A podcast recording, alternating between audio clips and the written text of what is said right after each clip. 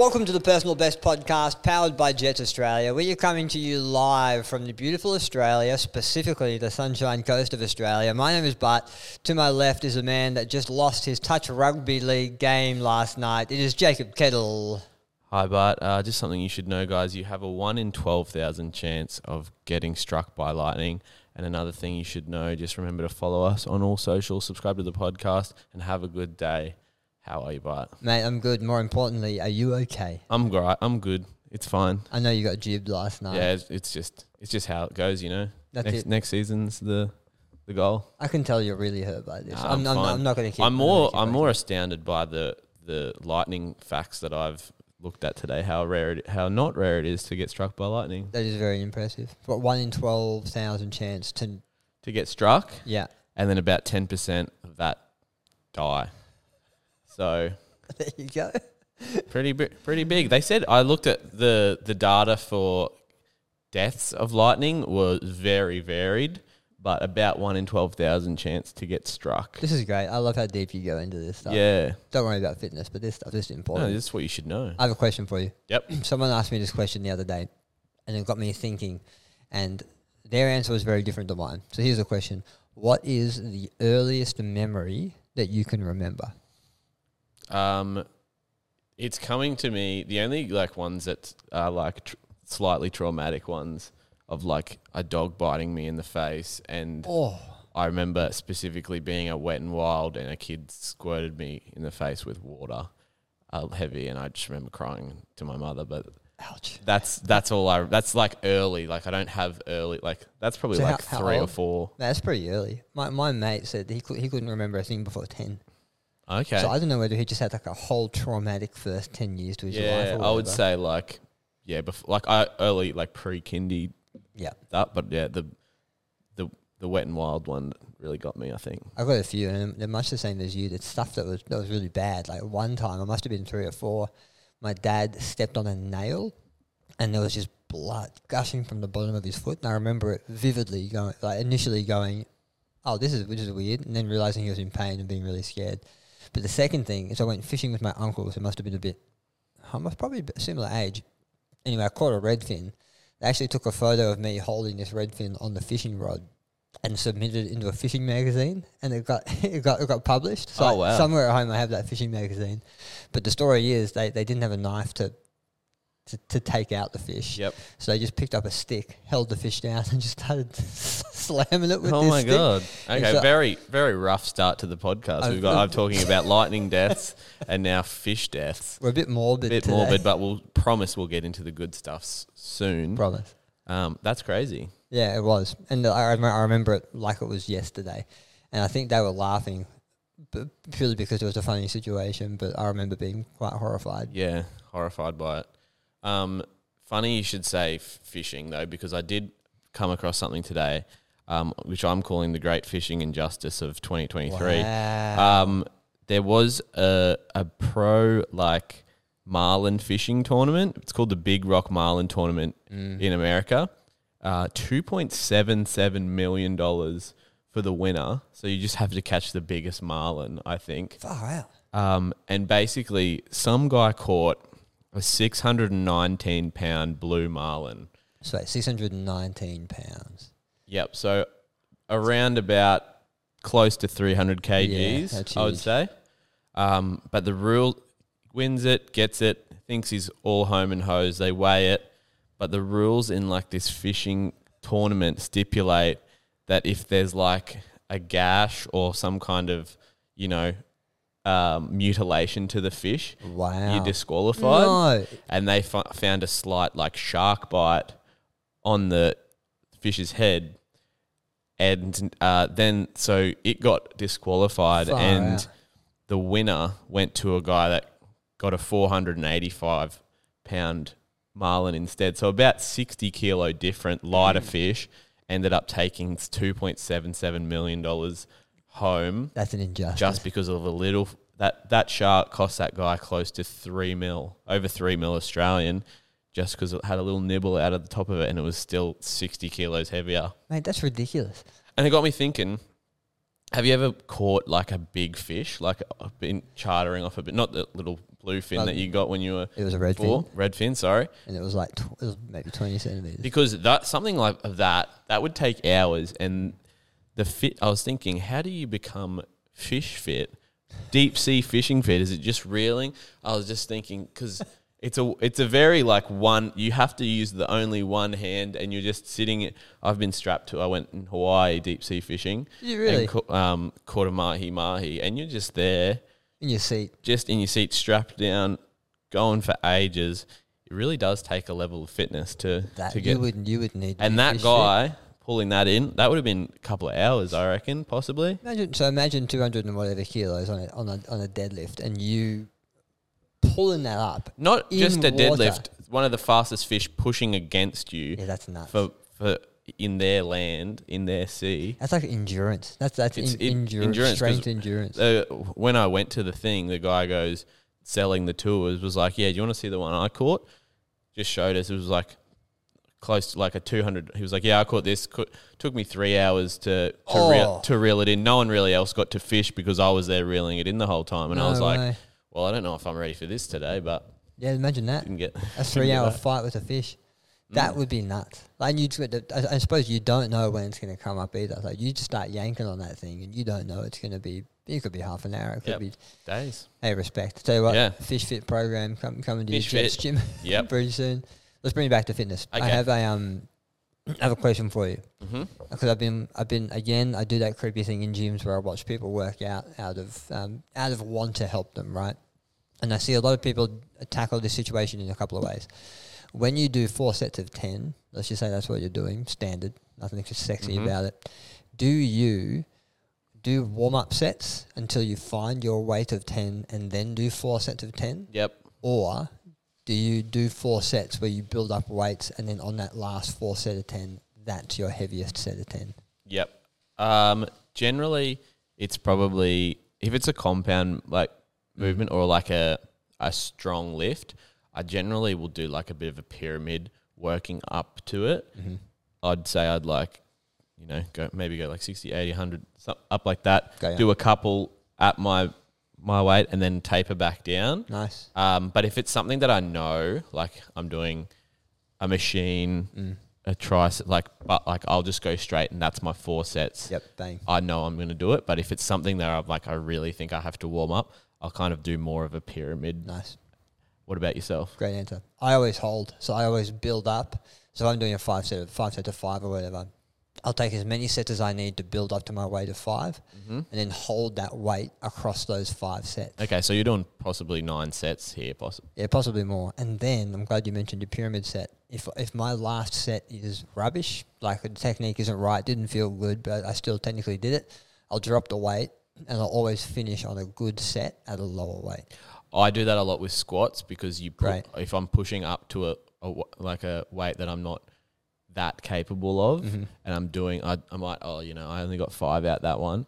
I need to go. All right, I'm just going to do some low sixty kilo as my final set, Smart. just to make me feel a bit better. I do actually have good form, guys. This that wasn't great, but let's I get real low. I, I I love that idea. In fact, a coach told me ages ago that he always finishes his clients on a good set. I think it does something neurologically, you know, it's a re- reaffirming a good movement pattern. But what I've been seeing in the gyms lately is people doing the opposite of what we're doing. Not that we're necessarily doing it right. I just think it's a more efficient way. Is that they, they they've got four sets. They do a set at twenty kilos. They do a set at thirty kilos. They do a set at forty kilos. And they do another set at forty kilos. And that's that's them done. So if you're if you're if you're out there and you sort of play around with building up weight every set, try this technique. Try building up to your weight, finding your set of five or ten or whatever it is, and then holding that weight across across the ten. In terms of tracking your fitness, it's a lot easier to do that than always having to undulate reps and and all that sort of stuff. So whenever you, in fact, this is a rule of thumb for any program that I write. If you're doing any program that I write, if it says three sets of whatever or four sets of 10 or whatever, it means four working sets. So it means you've warmed up to that point and then you hold that weight across your sets. I think that's a, a, a better way to ensure you're locking in the gains. You know what I mean?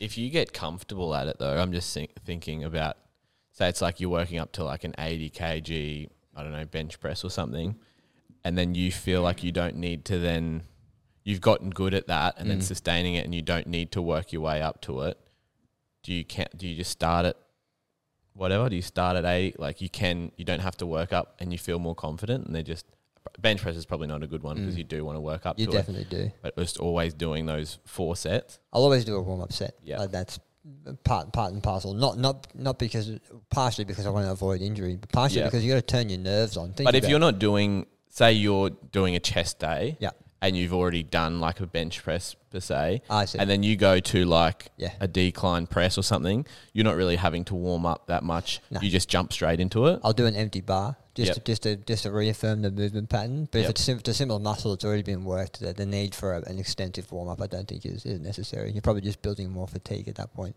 So yeah, I do I do one or two warm up sets still. Yep. Just to, to touch base with the weight and then, and then work into it. Um, yeah, I've been seeing it a lot in the gym lately.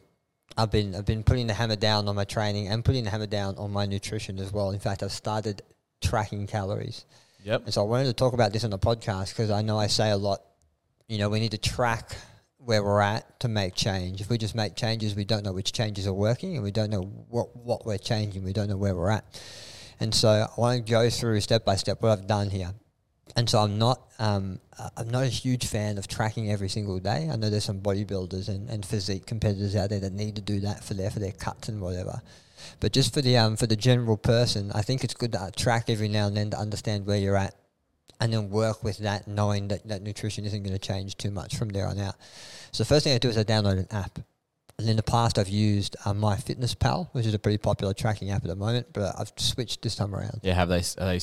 How did they go? I know we talked about ages ago. Mm. They used to be a free tracker. Yeah. And everyone used to use them for like scanning barcodes, and then they Mm. made a charge. So has someone swooped in? Is now the So there, the there, go to? there was another app still, but I think it's more popular in the States than it is here. Yeah. But I think so. I, th- I still think MyFitnessPal is free to a point. It's like a freemium model. Certain certain parts of it are free, but to unlock the the pro, to unlock the really cool features, you need to pay money or whatever, like the scanning.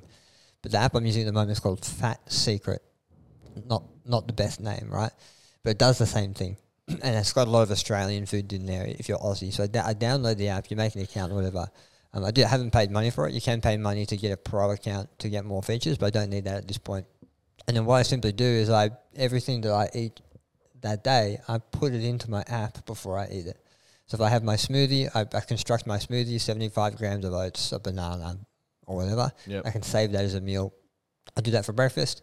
I have a meal for lunch, which at the moment is pretty plain, so it's easy to track that. You know, 200 grams of, of beef, some potato, some broccoli, what have you. Uh, my snack, I put that in. My dinner, I put that in. And I do that for three days. Three three typical days. One day on the weekend, and then two two work days.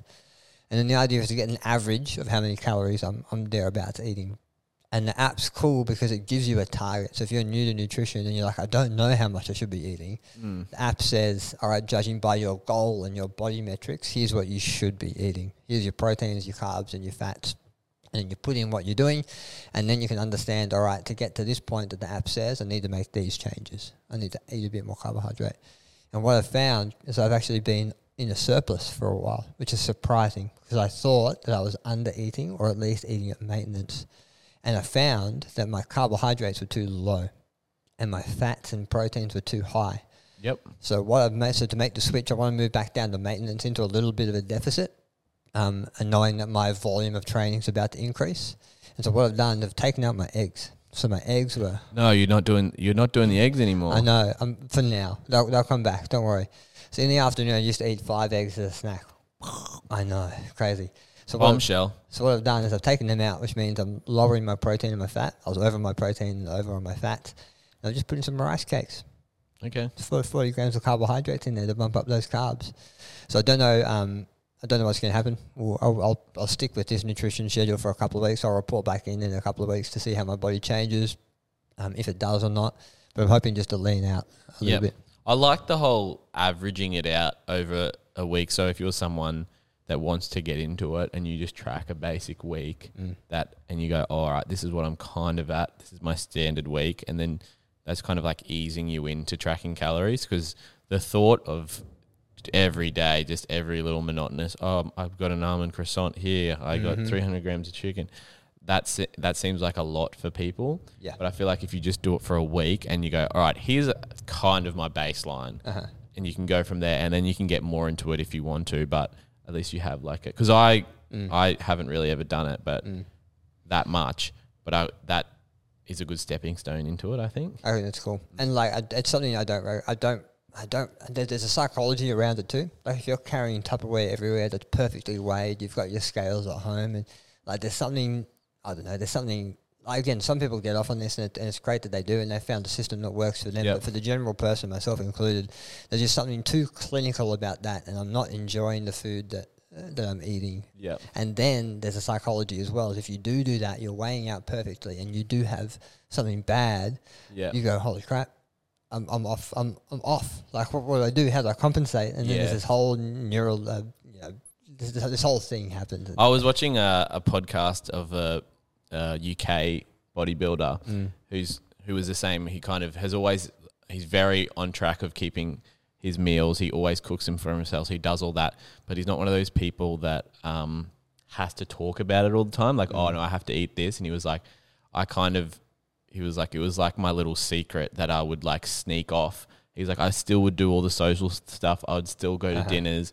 I'd still do all this stuff, but then like I'd quickly go to the. He was like I was at the. I had to go to the movies with my brother. And we were just at the movies, and it was like, oh, it's going a bit o- like over time. I need to get a meal, and he's like, oh, sweet, I just got to go to the toilet quickly. Goes to the toilet, leaves the movie theater, goes into his car, eats his meal, a chicken and rice meal, has it, and then jumps back in. He's like, I do all that, but I don't like talk about it, or this doesn't take me away from social environments. I thought that was pretty funny. That that is pretty cool and, and pretty funny. That's really interesting. Yeah. Yeah. But yeah, I know I know there's a lot of people out there that sort of, um, I, I, I suppose what I'm trying to say is I encourage you to, to do this right because I never would have known that I've been eating in a surplus the last little while, unbeknownst to me. I didn't I didn't know I was under eating carbohydrates. I didn't know that I was actually overeating protein. I didn't need need to eat that much. And so now I can make some changes, and I'm probably going to see some pretty good advancements um, in my fitness in the next few weeks. Keen. All right, should we get into some questions? Drop it, boy. All right, question time. All right. Question one Every time I go heavy, my shoulder and lower back hurt. So instead of lifting heavy, I drop the weight and increase my reps. Is this okay? Shoulder, go heavy at what? Yeah, go. Shoulder and back, lower back, a combination. I've never heard of that. What's what's going on here, Bart? Yeah, there's a bit. And again, I don't have full details. So this would sort of be a general answer, but it's something I see a lot in uh, older blokes. Fun, funnily enough, and Yep. often they were um Every gu- every friend group has about thirty percent of them. You ask, will have a bad shoulder. for sure. Hundred percent. If it's not a bad shoulder, it's a bad back. Yep. And it's usually the inverse. If the person doesn't have a bad back, they have a bad shoulder, and if they don't have a bad back, they have a bad shoulder. Rarely will you meet someone that doesn't that has both, which this person does, or rarely they would have neither. And Jacob knows this stuff. I'm the shoulder guy. Are you? A, I'm the lower back guy. oh, see, where there's always one. Oh gosh. So I'm gonna, I'm gonna make some generalizations here, Okay. just because I've trained a few a few of these guys before, and not that it doesn't just happen to guys either, but it happens with blokes because we're really stubborn and we don't think things through a lot, and it happens when, um, particularly if they were an athlete, right? And so here's the story, and I can guarantee you at least whatever it is, thirty percent of the of, the people can relate here.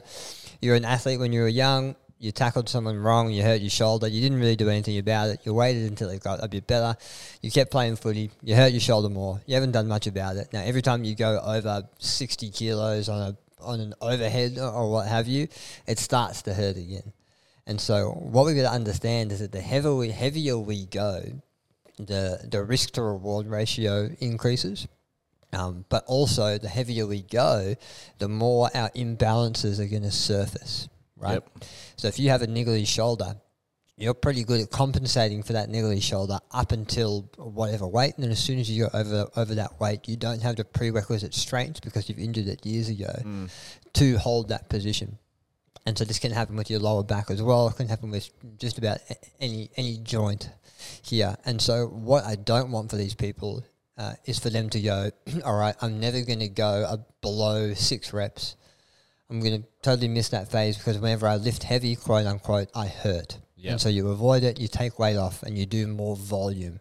You're missing out on this whole aspect of adaptation, this whole corner of fitness if you avoid that heavy stuff. So the the answer here is to correct your technique, funnily enough, and to do the prerequisite work to fix that shoulder. And it's not a thing that most people, myself included, can do by yourself. You need someone to have a look at your technique, see how you see what's going on with your shoulder. You know, get in front of an EP, see, tell them what's happening, and then they can give you some exercises to start working on fixing that problem, so that then you can get to a point where you can start to lift heavy, pain free. And what this rehab, or prehab, whatever you want to call it, would look like is some mobilization work of the shoulder, the, the lower hips, particularly with internal external rotation of the hips, which a lot of people really struggle with to free up that joint and then building stability in that joint through lighter loads. And then, in some instances, it, it changes the entire way you do overhead work, particularly if, if your shoulders, or it changes your entire technique of your um uh, of your of your lower body work if you're if you're doing deadlifts or what have you. And so I suppose, is this okay? It is okay to a point but don't settle for mediocrity. Don't settle for not going heavy because it hurts. Find a reason why it hurts, and then start start working on that. Um, it makes me think of a really interesting conversation, right? And it's, it's a little bit of a tangent, but stay with me. How? Here's a question for you: How close is your ten rep max to your one rep max? Like, oh, like the varied. Yeah, correct. It depends. Uh Hard to tell. It's hard to tell. Probably like, let's give me a base. Give me a base exercise. So let's just say um, a oh, chest press, dumbbell chest press. Ten rep. Oh, let's go bench press, bar- barbell bench press. So let's think think of your um, your peak bench press at the moment, and it might not be your overall one RM. Mm. And then think about what weight you would choose to do ten reps. What's the variance between the two? Probably like maybe like 25%, yeah. 30%. Do you think that you're more do you think that you can hold on to a heavy weight and grind through a set better than doing just one big bang power movement? Um yes, probably. Yeah. And so you're probably going to be more inclined to do the more voluminous stuff. Yeah, I'm not one to really test my 3 RMs, 1 yeah. RMs. I'm more of a if I can't do 8, yeah. I'm not changing it kind of thing. Yep. I'm, I'm a little bit the same. Yep. And it's the way that our bodies are built. This this conversation sort of started when I got my DNA test. Gifted anaerobic threshold, high muscular endurance, and so my because I'm good at that. To, to I don't. I, I kind of want to be like if I got this DNA test, I want to be like not gifted at anaerobic and aerobic because then it's like, geez, I'm just working so much goddamn harder. if you're gifted, it's like, yeah, you got it easy, bruh. I'm not. I, I, I'm, I have to work for this anaerobic threshold and aerobic threshold. I hope it's like horrible, and I'm just grinding. Oh, that's great. Uh, so, but like, so for oh, so derail. You're, you're great. Um, so for, for for us, right, we're going to be more inclined to go for higher reps and yep. lower because we're good at it, right? Yep. And so that's another sort of self-confirming bias um, that we need to be aware of. And there's some people out there that are the opposite, that they're so strong in their one to three reps that they don't even want to venture out uh, beyond six reps because yeah, okay. who, who knows what's out there. And so, you know, this member might be the same. You know, yes, their shoulder might hurt when they go heavy, but they also might have a genetic predisposition to be better at grinding heavier weights for, for longer reps. And have, if, you're, if you're watching or listening to this, have a think about where you sit on this continuum. Are you good and do you prefer the the eight plus repetitions, or do you prefer the really heavy, get it done and rest long? And then have a think about what you've done in the last few months and try and flip it. Try and do something that you're not as gifted at, perhaps, and you might see some pretty um, pretty big changes. Cool. Question two: Do you have any tips on falling asleep faster? I have a number of. You are you a easy sleeper? I so I have I have a number of superpowers. Yep. One's my anaerobic threshold, and the other is being able to fall asleep really fast. And I think it's because of the, the nighttime routine we've made. So to answer this question, I'm going to give some some pretty intricate tips. Right, okay. I've got seven of them. But first, I want to enlighten you to the beautiful relationship between cortisol and melatonin. Cortisol being our stress hormone, melatonin being our sleep hormone. And here's the journey of the two hormones throughout the day. And Jacob, if you get some spare time, feel free to draw a few graphs over my face here. In the morning, your cortisol is the highest. Cortisol wakes you up. And then throughout the day, that cortisol should slowly drift off down to, to zero ish, waiting again for that time of night when you need to wake up where it will spike. Melatonin is the inverse. So in the morning, it starts very low. And then it should slowly increase to a point where you get to get to bedtime and it'll help you fall asleep. What people are missing is the is the ease and fall of these two hormones. And it's because of lifestyle factors and poor sleep routines and a whole host of other things. So, what we want to do is to limit cortisol throughout the day so it makes it easier for us to increase melatonin and then easier for us to fall asleep. Because melatonin, right, isn't, it doesn't necessarily give you higher quality sleep, mm-hmm. it just gets you to sleep. Yep. Someone explained, to, explained it to me as it's like the starting gun of the race. Bang, Yep. and then your body takes away the rest. And so, what we're trying to do with this member, in terms of any tips to, to increase sleep, is we want to make sure that that melatonin is peaking at the right point. And there, there are a number of things that we can do um, to ensure that. And I suppose the first thing that I do is that when the sun goes down at night, I dim the lights. So what that means for us is we have dimmers in our main bed, in our main uh, living room. We put them in for this sole reason, funnily Yep. enough. And we dim the lights down, so it's a pretty dark house. We turn on the pink Himalayan rock salts, and so we're trying to eliminate any blue light within the environment. Simply doing this for some people has a huge benefit, even even if they're watching their phone or, or watching their television uh, or whatever. And so this is just syncing our body up to the day to the to the day and night cycle, the light and dark cycle. Yep. Because as soon as those lights are on, particularly if they're really really sh- harsh white lights, they'll keep you up. That- That's that's that, that's what that light spectrum does, and so your body doesn't know whether it's trying to go to sleep or trying to stay up because there's so many lights beaming at it. Because our body's receptive, we have photoreceptors all over our body. Second thing I do is I finish dinner two hours before bed. Yep. So this is just to make sure that um, it's fully digested, and that if there's any any foods I ate that my body didn't quite like, my body has time to work through that, and then can ease into a nice um, a nice easy sleep because I don't want to be digesting my food while I'm asleep. I want my body to be focusing on recovery, and Okay. re- rejuvenation. Um, number three is I then turn the television, the phone, the tablet, whatever technology you want, off a minimum of thirty minutes before bed. Okay. So sometimes we're, we're really good and we don't turn the television on at all when I get home from work. Doesn't happen That's always. pretty good. It's yeah, it doesn't happen often. Um, but as Lysander gets older, I think television will become a more a part of our life. But um, so thirty minutes is our cutoff. So we, we turn the phones off or what have you. We brush our teeth. We read a book. It's bedtime. That's it. So you're easing your way down. What we're going to understand is that our brain can't just go from stimulus, Instagram, stimulus, food, stimulus, conversation to asleep. Our brain doesn't work like that. No. We need to ease it into that. And so all these things are sort of working towards that, that point. Um, number four, dark room. You okay? What- No, yeah, no. I'm just saying my my body's getting pretty used to that. um, stimulus, stimulus. All right, But no, we, nothing. We, have talked about your caffeine intake. We know that caffeine does the opposite to you. I'm making Jacob feel bad. Dark room, number four. So make sure that most of the lights are, uh, um, um, are eliminated. So if you've got an alarm clock or a phone or whatever, I take them out of the room. Keep the room as dark as possible and keep it cool, which is easy this time of year because it's winter. Whatever. But in summer it's a bit different. Air conditioning is often on in my house. Number five, I read a book, even if it's just one page, Just a page. just to ease that mind Even down. just a paragraph, you know. You know just what? a few words. He's right. Just to do something to ease that mind down a bit. And I'm a- Harry struck down Voldemort. Dot. Good bed. he's done every night. Jacob just reads Harry I Potter. only every read night. Harry Potter.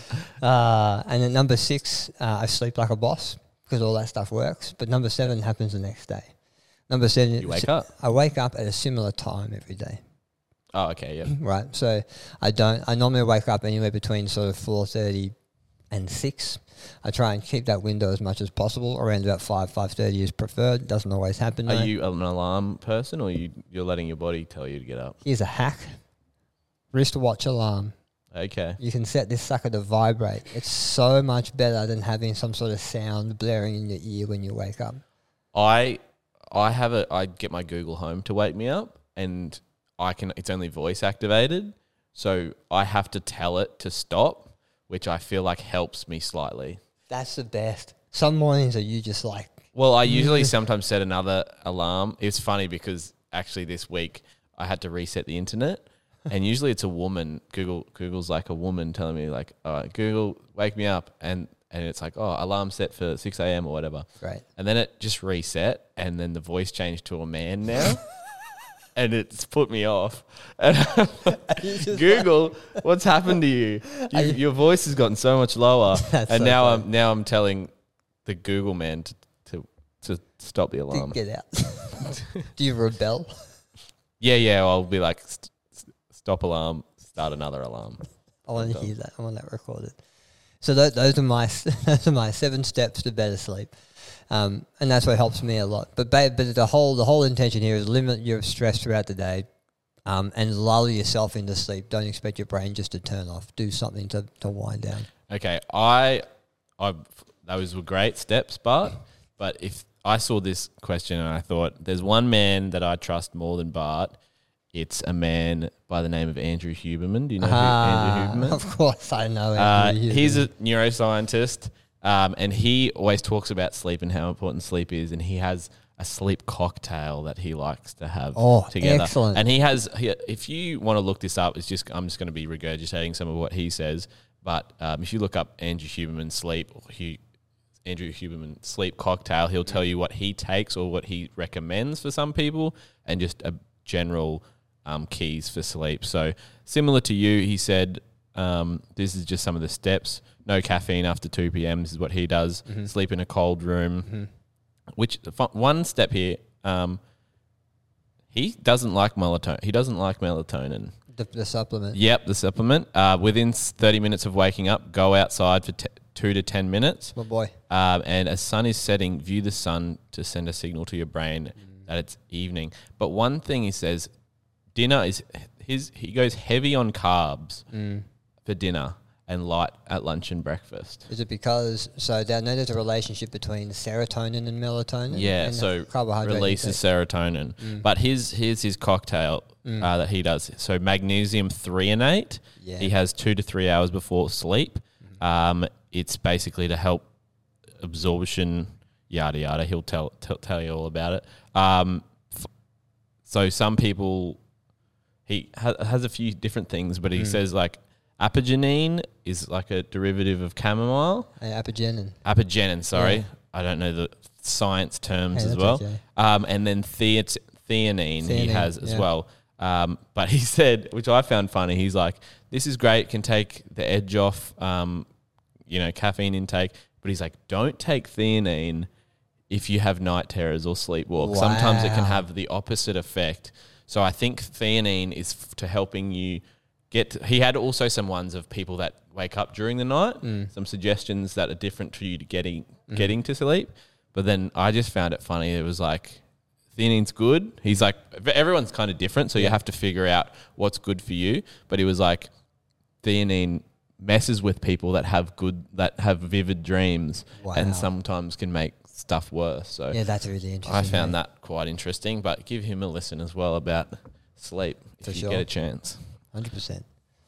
Um, question three: All right, let's go. Will eating my carbs after I work out make it less likely that I'll, it will be stored as fat? This is a It's a bit con- what's the word? Con- Con- can come. I- I don't know. Anyway, I'll, you work on that. I'll work on this. So the so this is a psychological hack I've used for a lot of people who are, with for lack of a better term, scared of carbs. So they've bought into this idea that if I eat carbohydrates, they're going to be stored as fat no matter what. Carbs are bad. Avoid, avoid, avoid. And we know that's not the case, right? if you've been listening to the Personal Best podcast powered by Jetts Australia, you know that calorie surplus excess calories is what causes fat gain, not necessarily the consumption of a certain macronutrient. Okay.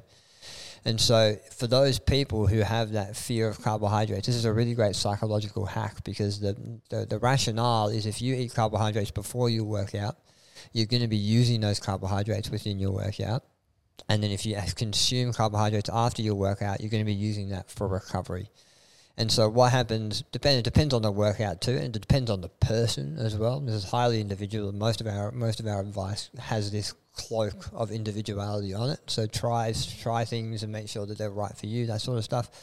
Um, um, and so carbo- so consuming carbohydrates after your work. So when you work out, there's certain receptors on your cells. I got back to where I was. Um, there's certain receptors on your cells called GLUT4, GLUT3 GLUT3 transporters, right? And what they do is that they suck glucose from the bloodstream into the cell to be used or stored as glycogen in the body. So we know these receptors are upregulated after we work out. Um, but from what we know, like consuming carbohydrates after your workout can be good, can help with recovery, but also not consuming carbohydrates after your workout is fine as well, as long as you eat well throughout the day, unless you have another training session that day. So if, you you're doing two a days, carbohydrates after that first workout will help you for that next workout later in the day. But if you're not training until the next day or even the day after, just consume your, your food as you would normally, and your glycogen stores will be um, will be replenished. And so, what we do have to understand as well is that carbohydrates are stored in the body as what's called glycogen, and so we store this as fuel ready to go. So if we do need to go for a mile run, running from a cheetah or what have you, we have the energy stores to do that, high octane energy stores. And so our liver holds about 100 grams of carbohydrates or, um, um, or glycogen, and our muscles about 350 grams. So it's quite a bit. And if you obviously if you have more muscle, the more glycogen you can store. And so what happens in a workout, if it's a glyco- glycogenic workout, is that these stores are depleted and then we replenish those stores ready for the next workout. Hard to do if you're doing low carb, which is why we don't often recommend low carb. and so, will consuming carbohydrates after your workouts stop you from a- adding it as fat? Potentially. But it's all got to do with your overall calorie intake um, throughout the day. And so, my, my recommendation is to track, hey? If you're, if you're listening to this and you're like, I have no idea what you're talking about, but this is ridiculous download Fat Secret or MyFitnessPal or what have you. We have no affiliation. Set up an account, track your food, see where you're at, see what, what's recommended for you to fill those gaps. You simply doing that is going to take you further than diving into the minutia of if I consume this much carbohydrates at this time, I'm not going to store it. Yeah. So do the prerequisite work by understanding where your total calories and macros are at, and then worry about that minutia down the track. Awesome. Thanks, mate. That's us, I think. Hey, thank you guys for listening to the Personal Best podcast. Uh, if you like what we're doing and want more of Jacob's sultry voice, click the follow button on the podcast platform that you're listening to this on. And if you're already following us, leave us a five star review. Uh, we've also got some cool stuff on TikTok and Instagram. TikTok. So, such cool stuff. Such cool stuff. Check it out. Uh, We, we sound facetious, but there's actually some there's some really good stuff on there. So follow us on those things. Jetts Australia. That's Jetts with a double T. All right. And make sure you're being your personal best. Peace out.